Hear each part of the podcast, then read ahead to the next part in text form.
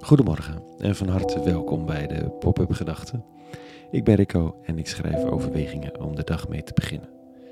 Vandaag met de titel Er is altijd iets. Dinsdag 13 februari 2024.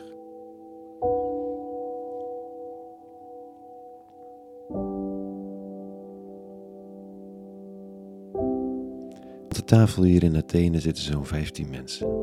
Iedereen is ergens anders in Europa met hart en ziel aan de slag om plek te bieden voor mensen die gevlucht zijn en hun weg zoeken in een nieuwe samenleving.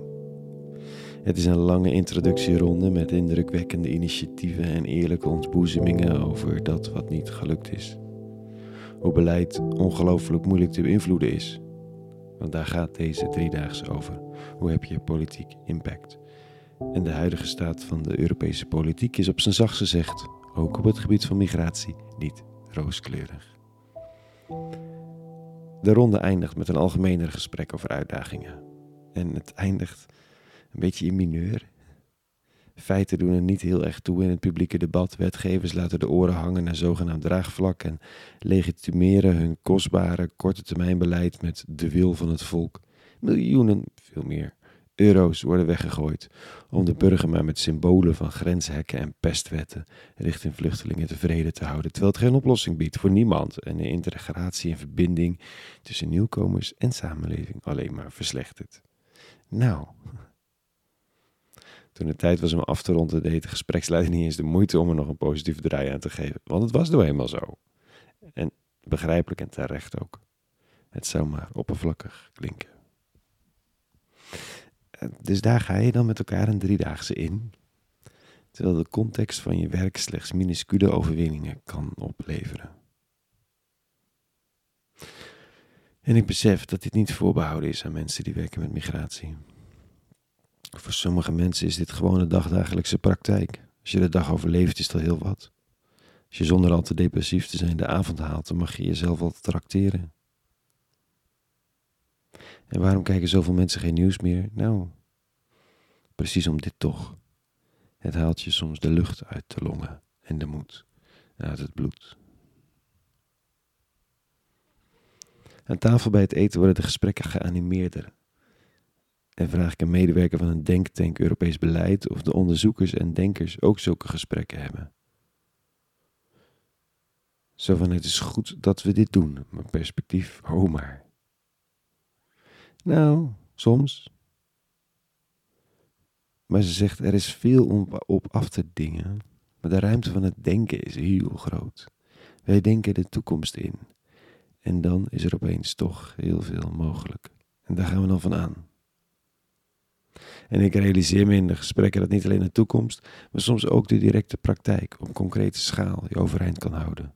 De ontmoeting met de Syrische Nasser, bijvoorbeeld net buiten het vluchtelingenkamp in Servië, een paar dagen geleden. Dat was een interessante, want zoveel hoop droeg ik daar voor dat kamp niet bij me. Oh, en hij ook al helemaal niet. En dan zo'n ontmoeting, een instant gevoel van vriendschap, die brengt hoop aan beide kanten. Dus de toekomst en het moment kunnen beide levengevend zijn, in mijn context, maar misschien ook in die van jou.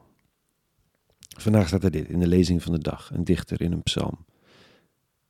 Eens zullen de rechters rechtvaardig beslissen, en alle rechtvaardigen vallen het bij. Toen ik dacht, mijn voet glijdt weg, hield uw trouw mij staande, God. En wanneer zware zorgen me innerlijk drukken, dan verkwikt uw vertroosting mijn ziel.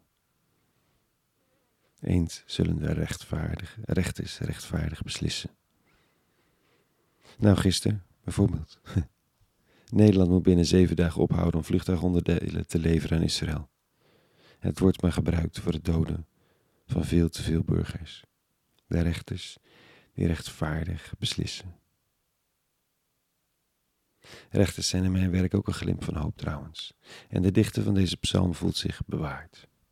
Als de voet wegglijdt, is er ergens iets dat hem of haar overeind houdt. Juist als zware zorgen drukken, is er vertroosting. Soms duurt het maar even en de wereld verandert er niet van, maar het verlicht wel. Mijn besef deze dagen, de wereld barst van goede mensen. Ze zitten werkelijk overal. met een zwaar hart soms, maar vol van liefde. En er is een toekomst denkbaar, ook al ziet het er soms somber uit. En er is het moment waarin het even goed is, er even balsem is voor de ziel en licht in de lucht. Meer is het niet misschien, maar minder ook niet. Omdat de wereld niet leeg en zinloos doordraait, maar er ergens een geest door de wereld waait, een begeestering die steeds opnieuw harten en handen zoekt. De jouwe en de mijne. Althans, dat geloof ik toch.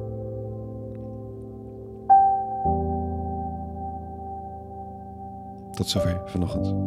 Een hele goede dinsdag gewenst. En vrede. En alle goeds.